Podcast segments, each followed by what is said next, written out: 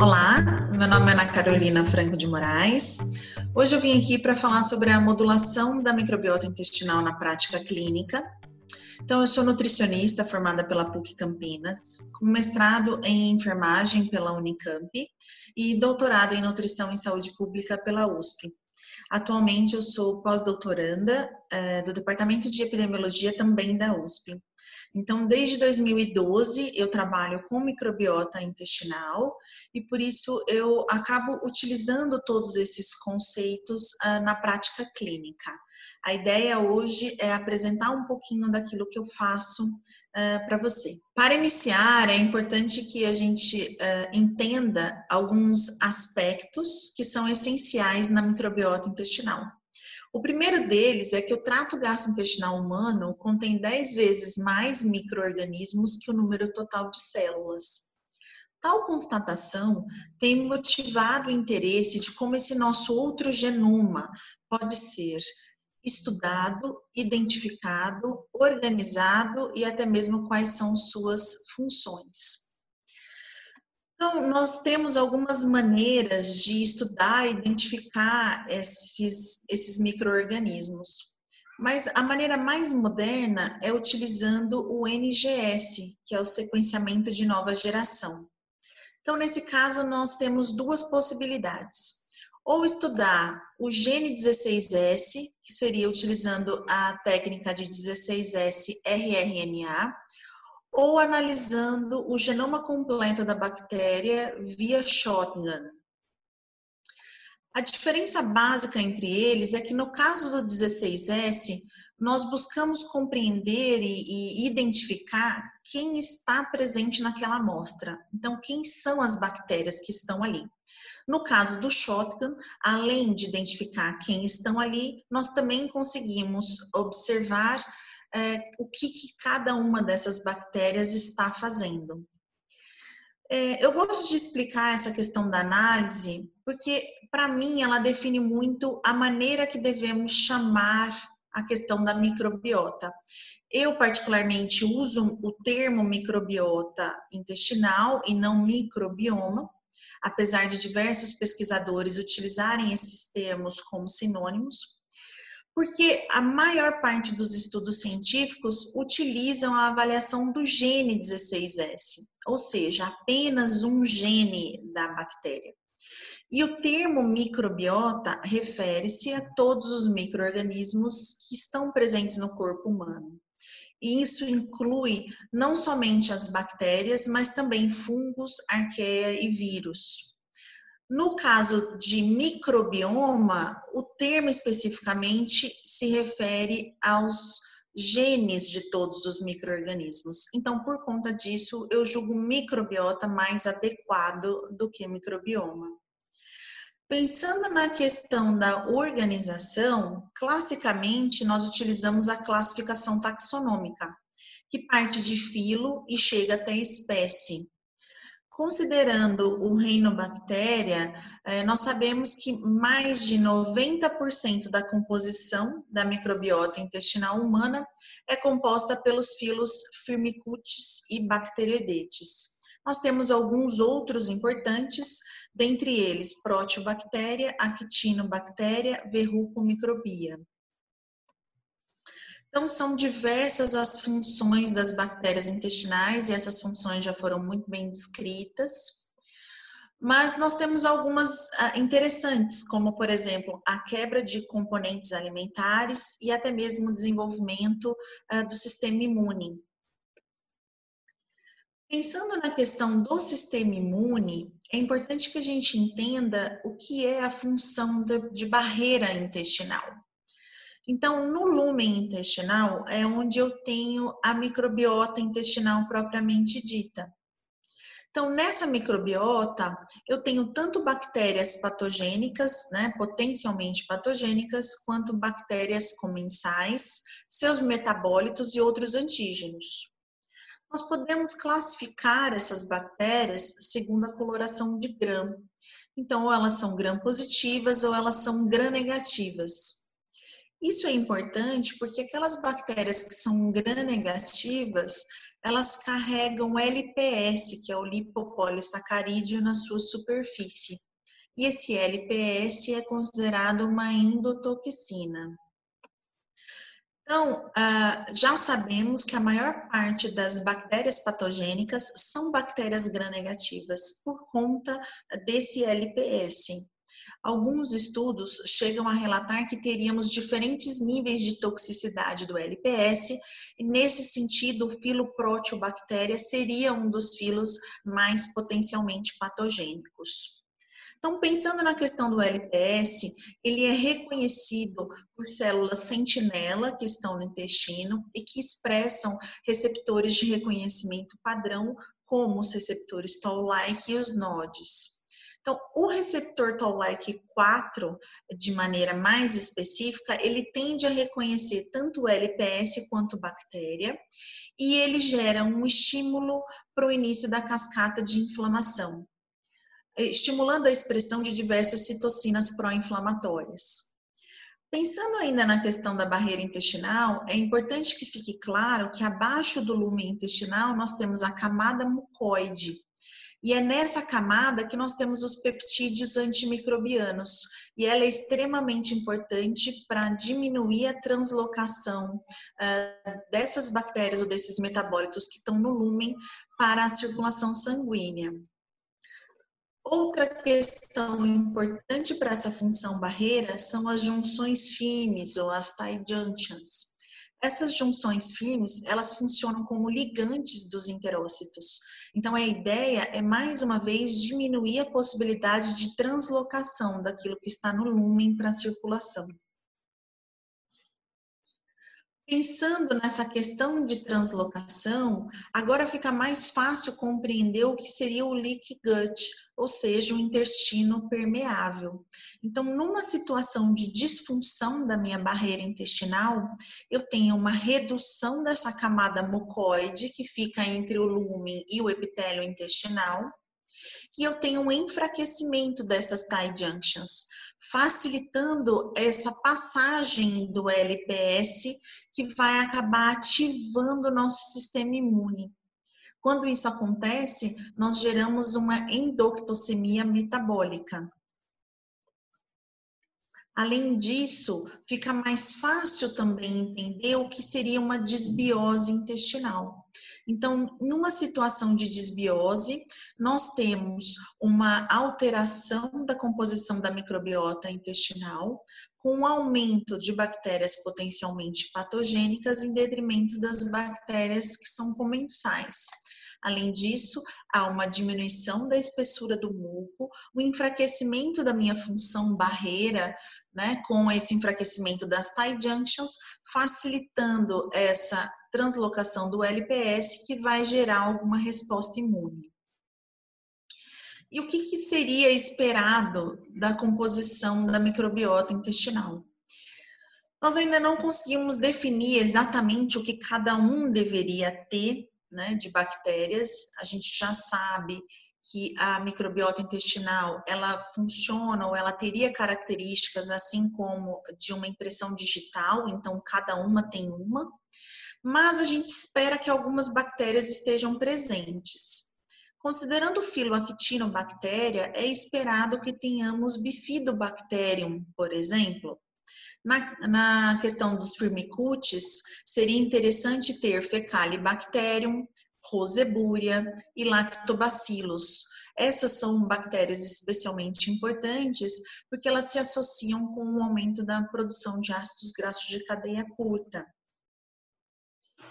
Pensando nos bacteroidetes, normalmente nós temos uh, bacteroides e prevotella em maior quantidade, em maior abundância, uh, e normalmente ou é um ou é outro. Isso porque eles estão muito associados com o tipo de dieta que esse indivíduo tem. Então, normalmente, aqueles indivíduos que têm uma dieta rica em gordura saturada e pobre em fibra, ele vai ter mais bacteroides, e aqueles que têm uma dieta ah, que tem mais fibras e mais carboidratos, ela vai ter mais prevotela.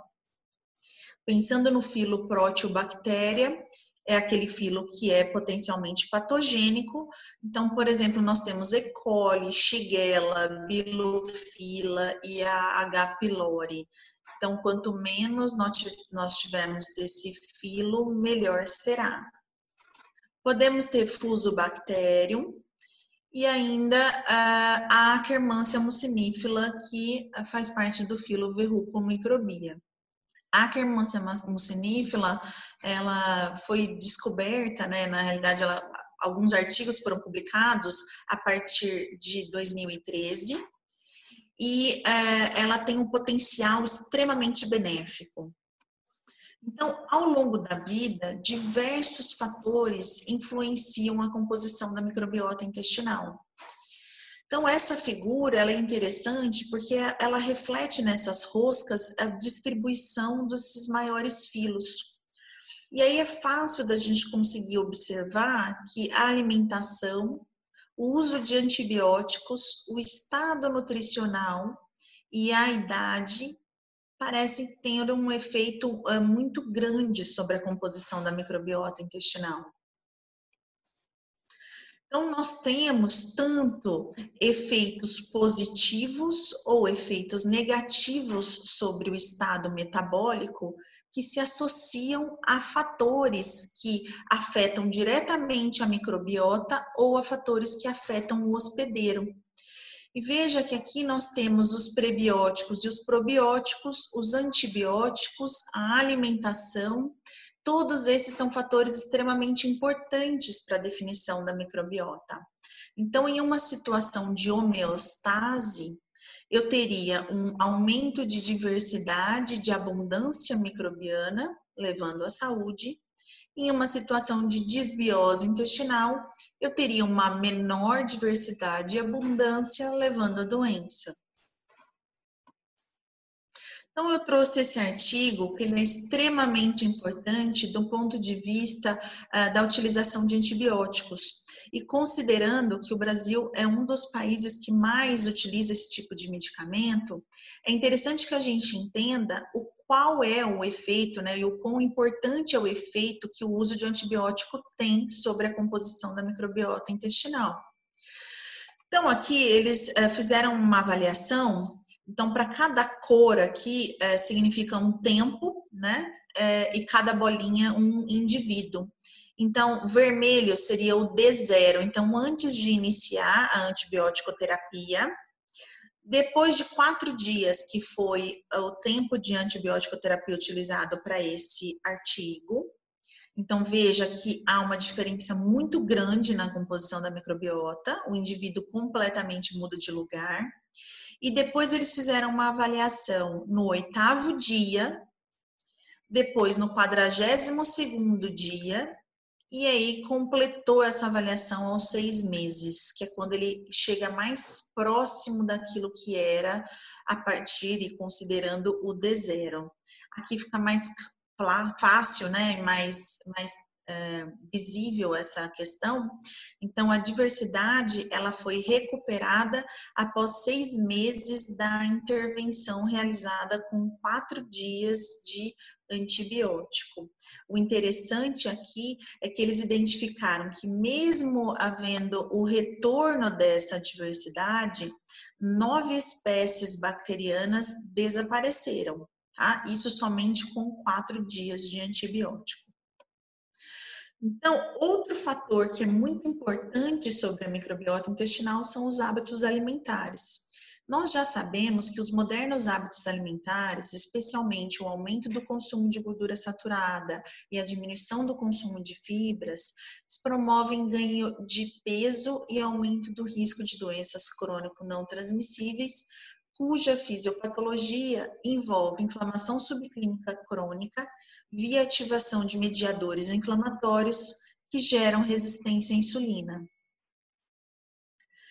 E aí é importante destacar que a obesidade é considerada uma inflamação sistêmica. Essa inflamação sistêmica compromete a imunidade, aumenta o risco de doenças crônicas e aumenta o risco de infecções. Então, qual seria a participação da microbiota nesse contexto? Nós já temos diversos mecanismos muito bem descritos na literatura, mas aqui eu trouxe dois que estão envolvidos diretamente com a alimentação. Então, o primeiro deles é sobre o consumo de gordura saturada. Então, nós sabemos que esse tipo de gordura está associado ao aumento de bactérias gram-negativas, que carregam LPS na superfície. Além disso, esse tipo de alimentação altera a permeabilidade intestinal, facilitando a translocação do LPS, porque há uma diminuição daquela camada mucoide e um enfraquecimento das tight junctions. Quando eu gero essa endoctocemia metabólica, ela faz parte da gênese da resistência à insulina e aumenta o risco cardiometabólico. Por outro lado, o consumo de fibras e de polissacarídeos não digeríveis, eles são fermentados por bactérias específicas que produzem ácidos graxos de cadeia curta e gases. Então, os ácidos graxos de cadeia curta uh, mais comuns seriam propionato, acetato e butirato. Esses ácidos graxos de cadeia curta, eles estão associados com o aumento dessa camada mucoide e com o fortalecimento das tight junctions, porque, por exemplo, o butirato, ele se associa ao aumento da expressão de genes que codificam para as proteínas de junção celular. Além disso, os ácidos graxos de cadeia curta também aumentam a secreção de incretinas, especialmente de GLP-1 e de peptídeo YY. No caso do GLP-1, ele aumenta a secreção de insulina e o peptídeo YY é considerado o hormônio da saciedade. Então, há uma diminuição da motilidade intestinal por conta do peptídeo YY, fazendo com que eu tenha uma maior absorção dos ácidos graxos de cadeia curta. Todos esses aspectos levam a um melhor controle glicêmico, gerando, portanto, uma proteção cardiometabólica. Além desses mecanismos, outro interessante refere-se à tríade interferon gama, a quermância mucinífila e o metabolismo da glicose. Então, nós já sabíamos das interações entre interferon gama e o metabolismo da glicose. Isso porque os camundongos que são interferon gama nocaute, eles apresentavam uma menor produção hepática de glicose e uma maior sensibilidade à insulina. Em 2016, foi agregado a esse conhecimento a ação que a quermância mucinífila poderia ter sobre esse mecanismo. Então, parece que essa ação do interferon gama é mediada por essa bactéria específica. Não se sabe exatamente o mecanismo, mas possivelmente via gene RGM1. Isso é especialmente importante porque a quermância mucinífila, apesar de ser gram-negativa, ela é considerada benéfica, porque ela estimula a produção de mucina, então ela aumenta a espessura da camada de muco e, consequentemente, melhora a permeabilidade intestinal. Sendo assim, há uma redução da endoctocemia metabólica. Então, diversos estudos têm sido publicados Uh, e todos eles concordam que tanto camundongos obesos quanto indivíduos obesos tendem a ter uma menor abundância dessa bactéria. Pensando na questão do diabetes, mais uma vez a quermância mucinífila acaba aparecendo. Então, ela também é, apresenta-se diminuída nos indivíduos com diabetes tipo 2. Além disso, nos indivíduos que têm diabetes tipo 1, há uma tendência a ter uma maior proporção de bacteroides, e tanto no diabetes tipo 1 quanto no diabetes tipo 2 apresentam uh, uma menor abundância de bactérias produtoras de butirato. Então, isso é bem interessante, porque lembra que o butirato é um daqueles ácidos graxos de cadeia curta que estimulam a secreção de incretinas, incluindo o GLP-1, que se associa à secreção de insulina. Além disso, há algumas associações entre a quermância mucinífila e diversas doenças. Então, nós já sabemos que tanto na obesidade quanto no diabetes tipo 2 não tratado há uma diminuição dessa bactéria, enquanto que naqueles uh, pacientes com diabetes tipo 2 tratados, especialmente com metformina, tende a apresentar um aumento dessa população. Isso porque aparentemente a metformina ela é utilizada como fonte de energia pela quermância. Além disso, a metformina ela também consegue aumentar o número das células de Goblet e as células de Goblet secretam mucina. Então a gente também teria esse efeito benéfico. Além disso, é, já foi identificado que nos indivíduos com ah, cirurgia bariátrica há um aumento da quermância, provavelmente por conta de alguns nutrientes que são uh, indigeríveis e por conta disso eles também geram fonte de energia para essa bactéria. E para esclerose múltipla e para a doença de Parkinson, ainda não há uma prova muito efetiva de como uh, esse link aconteceria entre o aumento dessa bactéria e essas patologias de maneira mais específica. Então, frente àquilo que eu disse até agora, nós conseguimos notar que a microbiota intestinal ela é extremamente importante na saúde e na doença. Então, há uma a atividade muito grande, uma importância muito grande em relação ao consumo de probióticos e de fibras, no sentido de isso estar muito associado com a saúde, enquanto que o consumo excessivo de proteínas, especialmente as proteínas de origem animal, consumo excessivo de açúcares e de gordura saturada estariam associados com doença. Então, nesse sentido, não há dúvidas de que a dieta afeta a saúde humana, em parte mediada pela microbiota intestinal. Alguns autores chegam a dizer que cerca de 57% da variação da microbiota está relacionada à dieta, enquanto que apenas 12% estariam associados a algum fator genético. Então, nós temos alguns componentes alimentares que afetam a microbiota. Ah, na realidade, tem vários outros, tá? Eu trouxe alguns realmente que é, tem toda importância para o nutricionista. Então, que tipo de carboidrato que a gente está consumindo, o tipo de proteína, então se é uma proteína de origem animal ou vegetal, se é uma gordura saturada ou insaturada, e quais são os fitoquímicos, ou qual é a quantidade de fitoquímicos que esse indivíduo ingere. Tudo isso vai fazer diferença na composição da microbiota. Então, nós temos algumas possibilidades de atuação, já como nutricionista, para tentar atenuar a desbiose intestinal. Então, a gente pode iniciar com a redução do consumo de ultraprocessados, porque ao fazer essa uh, orientação, automaticamente nós vamos ter uma redução das bactérias gram-negativas, porque elas respondem muito ao consumo de gordura saturada e também a alteração da permeabilidade intestinal. Nesse sentido, é interessante aumentar o consumo de fibras, porque daí eu vou gerar mais ácidos graxos de cadeia curta, vou melhorar minha função barreira e vou aumentar a secreção de incretinas. E também adicionar prebióticos e probióticos na alimentação, no sentido também de melhorar ácidos graxos de cadeia curta e a permeabilidade intestinal, e em especial no caso dos probióticos, ter a exclusão competitiva, em que aquela bactéria que é probiótica, ela vai de alguma maneira competir com uma bactéria potencialmente patogênica, ou por sítio de adesão, ou por nutrientes, por exemplo. Aqui é interessante destacar que quando a gente aumenta os ácidos graxos de cadeia curta, há uma alteração no pH da microbiota.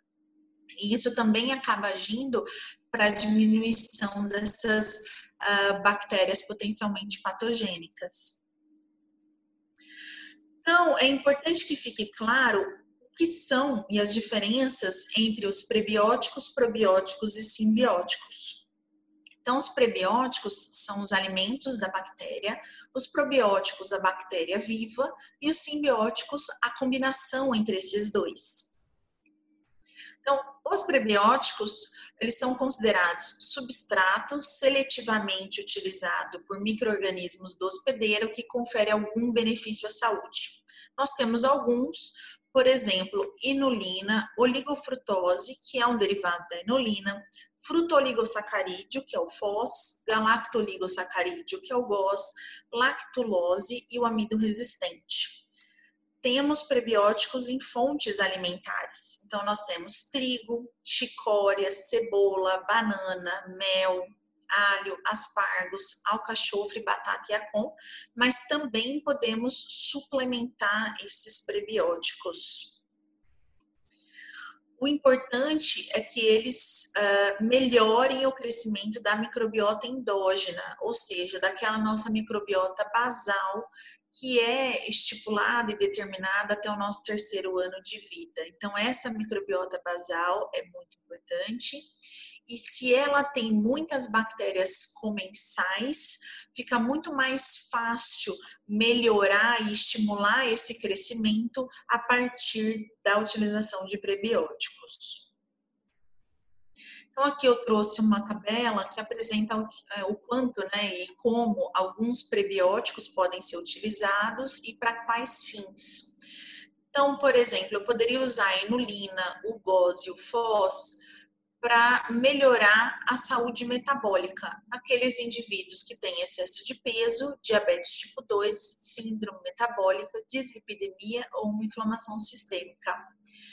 Além disso, eu ainda poderia utilizar, por exemplo, FOS e GOS para a situação de alergia. Então, são várias as possibilidades.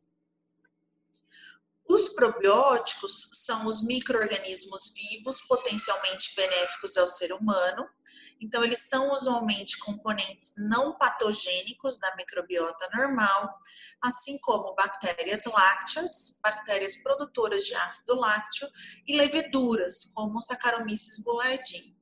Então, existe atualmente no mercado uma série de produtos comerciais e preparações farmacêuticas que têm essas bactérias probióticas. Então, nós temos diversos micro-organismos que podem ser utilizados como probióticos. A maioria deles são lactobacilos ou bifidobacterium, mas também temos outros, assim como eu citei os Saccharomyces. Então é importante que fique claro que são vários os mecanismos de ação desses probióticos mas nós temos alguns que são muito interessantes. Então, por exemplo, a melhora da função barreira, porque eu tenho uma estimulação da mucina, a produção de ácidos graxos de cadeia curta, a questão da resistência à colonização que eu citei anteriormente, modulação do sistema imune. Tudo isso age numa comunicação tridirecional, né, entre a cepa probiótica utilizada, a colonização da microbiota e o hospedeiro.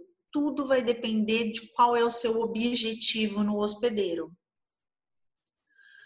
Pensando na questão dos probióticos, é interessante que a gente entenda alguns aspectos importantes. Então, eu trouxe o primeiro deles em relação à utilização dos antibióticos. Assim como eu disse, o antibiótico é o fator externo que mais causa impacto sobre a microbiota intestinal. Então, essa figura é muito interessante, ela consegue demonstrar o quanto que esse impacto acontece. Então, veja, após duas semanas da utilização de antibiótico, há uma queda muito grande na concentração bacteriana. Então, porque o antibiótico, ele vai eliminar tanto as bactérias potencialmente patogênicas, como também as comensais. Então, essa queda, ela está muito associada com a desbiose intestinal, porque há uma diminuição da diversidade bacteriana.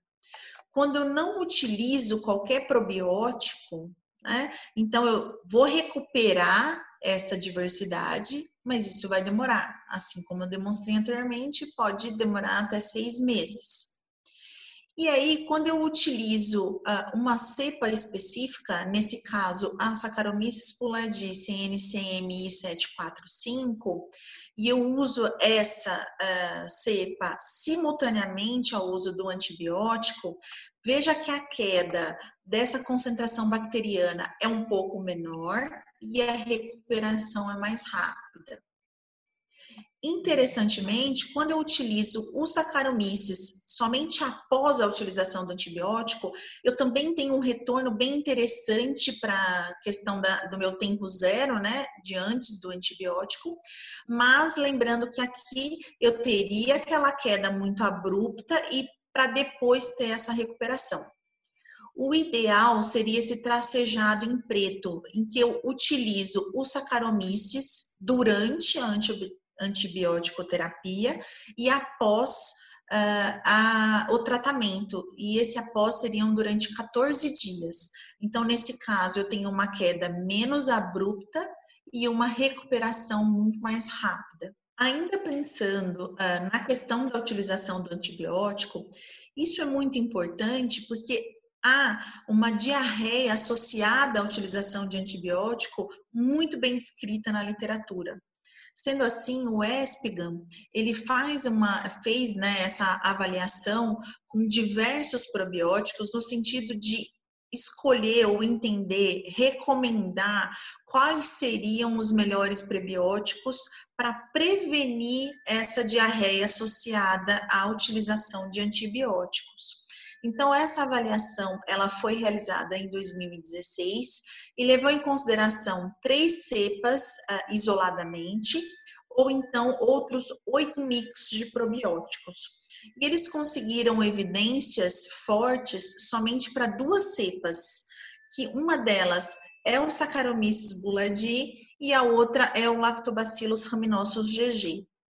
Então, no caso do Saccharomyces, eles encontraram uma evidência de qualidade moderada e uma recomendação forte para a utilização, com o intuito de diminuir a diarreia associada à utilização de antibióticos. Se a gente pensar no slide anterior, isso fica muito claro.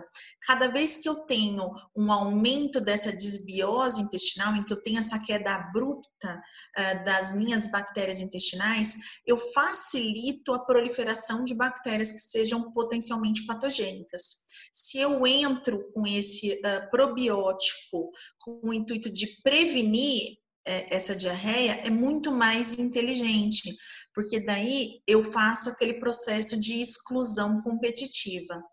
Então, eles também conseguiram encontrar dados uh, positivos, da mesma maneira da qualidade de evidência e de recomendação com o Rhamnosus GG. No caso do Saccharomyces uh, boulardii, ele teria uma recomendação extra, porque ele também está associado à prevenção da infecção por Clostridium difficile uh, relacionado a essas uh, diarreias dessas crianças. Então, além da questão da suplementação de probióticos para essa questão específica de diarreias, a gente também consegue utilizar probióticos na obesidade, por exemplo. Então, são inúmeros os artigos já publicados, mas a gente ainda não conseguiu encontrar a fórmula exata, o que, que é melhor fazer para a obesidade. Né? Essa resposta ainda ninguém conseguiu dar qual é a melhor cepa, qual é a quantidade que a gente tem que dar e por quanto tempo. O que a gente já sabe é que os probióticos têm sim alguma ação benéfica para a obesidade, principalmente na melhora da função barreira e, consequentemente, na diminuição da endoctocemia metabólica. Então, eu trouxe alguns resultados esse artigo ele resumiu aquilo que ele encontrou na literatura em relação aos lactobacilos e nesse caso ele comparou a eficácia da utilização de determinados probióticos uh, comparando indivíduos. Nesse caso, ele trouxe uma comparação da utilização e eficácia dos probióticos, considerando estudos experimentais e estudos clínicos. Então, não necessariamente os mesmos resultados são encontrados, mas eles tendem a ter resultados positivos sobre a obesidade ou metabolismo de maneira geral. Então, aqui ele levou em consideração esses, uh, são oito, se não me engano, lactobacilos, ele explica cada um deles, veja que em algumas situações ele avalia cepas de maneira específicas, mas de maneira geral, uh, o lactobacillus seria uma boa forma de tratar ou de prevenir a obesidade. Esse outro estudo é bem interessante, ele foi realizado com a Kermância, uh, eles uh, dividiram uh, os camundongos em camundongos magros e camundongos geneticamente obesos, em camundongos que tinham dieta controle e camundongos que tinham dieta rica em gordura. Então, eles fizeram primeiro uma avaliação em relação à população da quermância e eles conseguiram observar que aqueles camundongos que eram magros, eles tinham maior abundância de aquermância mucinífera do que os obesos.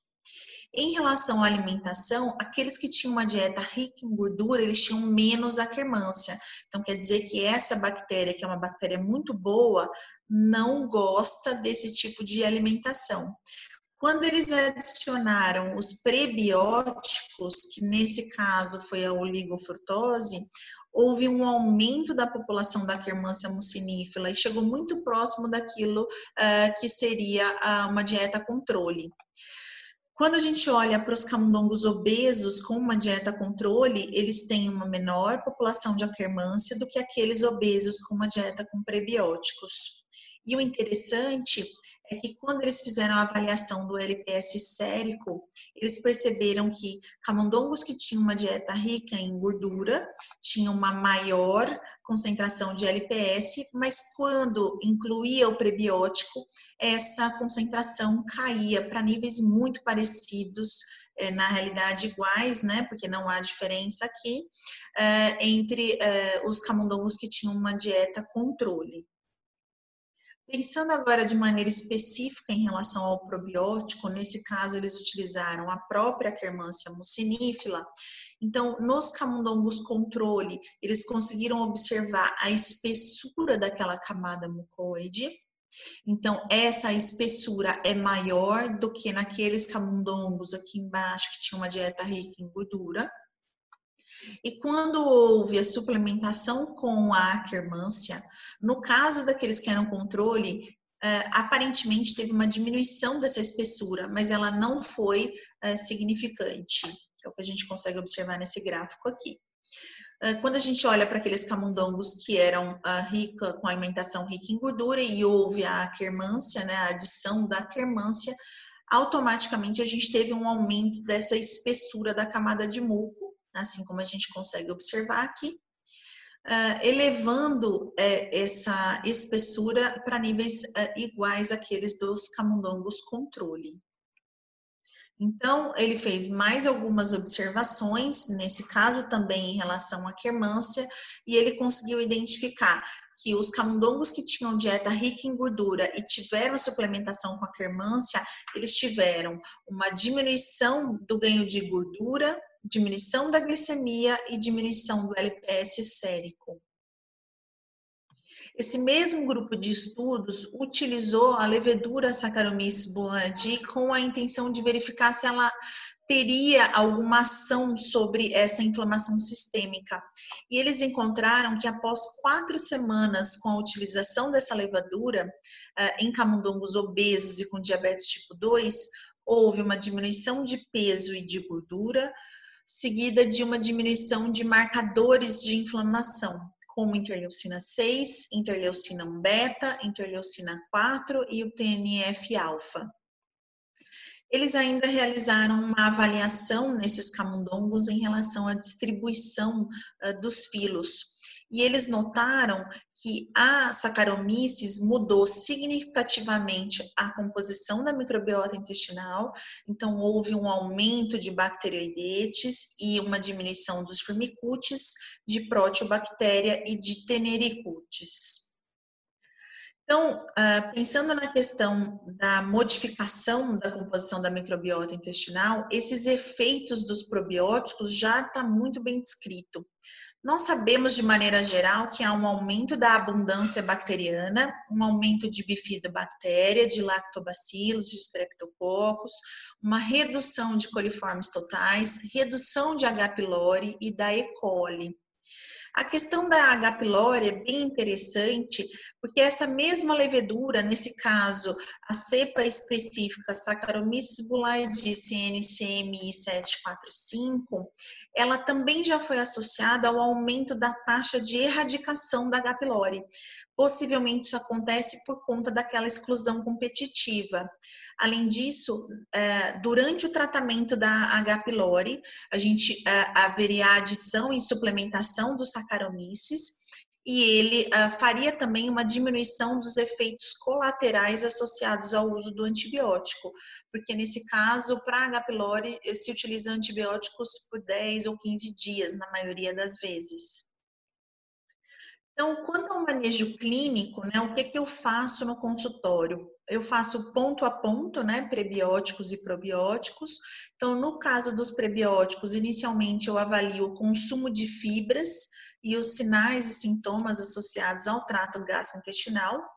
Então, se esse indivíduo tem ou não tem uh, algum sinal e sintoma já característico, né? Se ele tem muita flatulência, se ele tem diarreia, se ele tem empachamento, eu avalio qual seria o melhor probiótico para utilizar. Se o consumo de fibras for abaixo da recomendação, que é o que acontece na maioria das vezes, eu incluo fibras na dieta e prebióticos, se necessário. Daí eu inicio essa dose de prebiótico com 5 gramas ao dia, então na maioria das vezes é inulina ou fós, e às vezes a goma cássia. Eu uso a goma cássia quando esse indivíduo tem já esses sintomas gastrointestinais, porque essa, essa fibra prebiótica ela tende a fermentar menos. Faço a reavaliação dos sinais e sintomas após 15 dias e realizo qualquer ajuste se necessário. Quanto aos probióticos, então vai depender muito de caso a caso. Né? Eu trouxe exemplos de alguns probióticos do que a gente conseguiria fazer no consultório.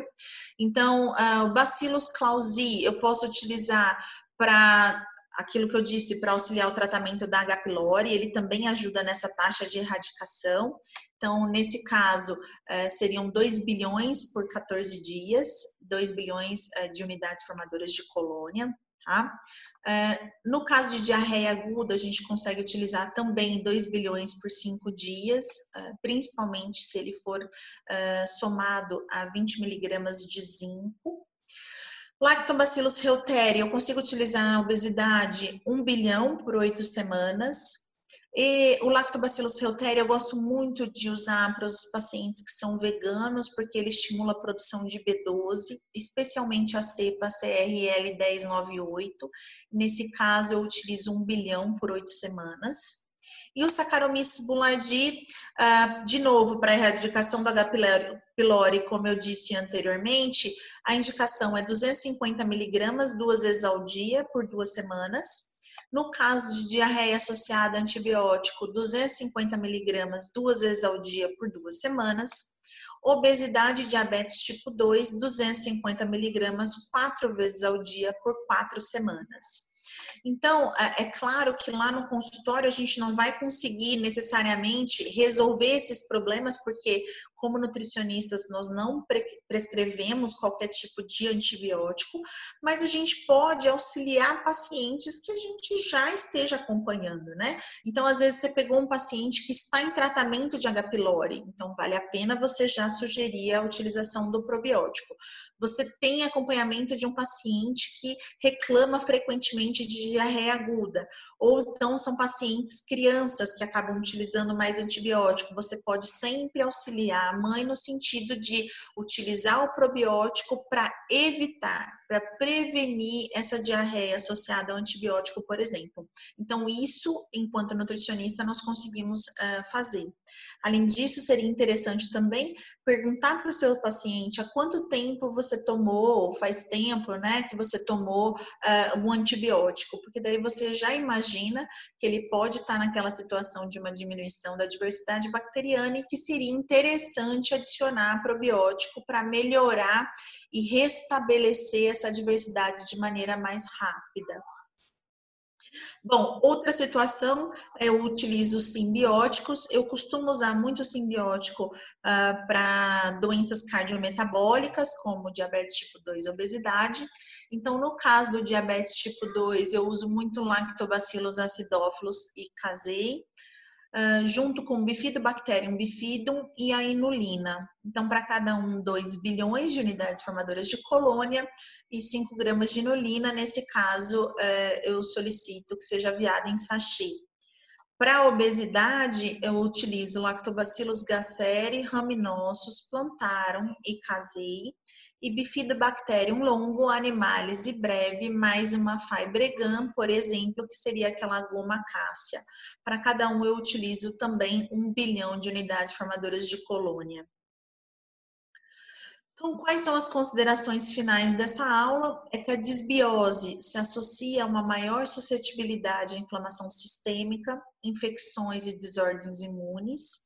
Então, ah, sendo assim, a manutenção da integridade desse sistema imune intestinal é fundamental para a proteção do organismo, assim como a avaliação dos fatores que podem influenciá-lo, como a alimentação e o uso de prebióticos ou probióticos.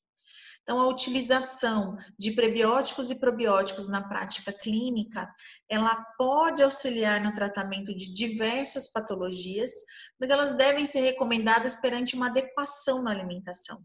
De nada adianta a gente uh, incluir e suplementar prebióticos ou probióticos em indivíduos que mantêm a alimentação desregrada, aquela alimentação que tem muita gordura saturada, por exemplo, porque esse aspecto vai afetar diretamente a composição da microbiota intestinal.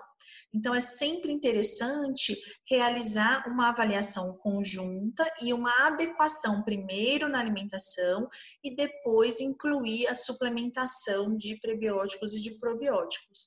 Lembrando que a prescrição de probióticos, ela deve ser embasada por estudos clínicos especialmente e evidências encontradas na literatura. Então a pergunta final dessa aula é como você tem cuidado da sua microbiota? Espero que bem, mas se você percebeu que precisa de alguma adequação, a ideia é que você consiga fazer isso uh, via alimentação ou até mesmo suplementação de prebióticos e probióticos. Espero que essa aula te ajude de alguma maneira no seu manejo clínico com os seus pacientes. Se você tiver alguma dúvida, pode entrar em contato comigo por e-mail, é o amorais.usp.br, ou então me seguir nas redes sociais, que é o arroba doutora.nutri.mamãe. Muito obrigada!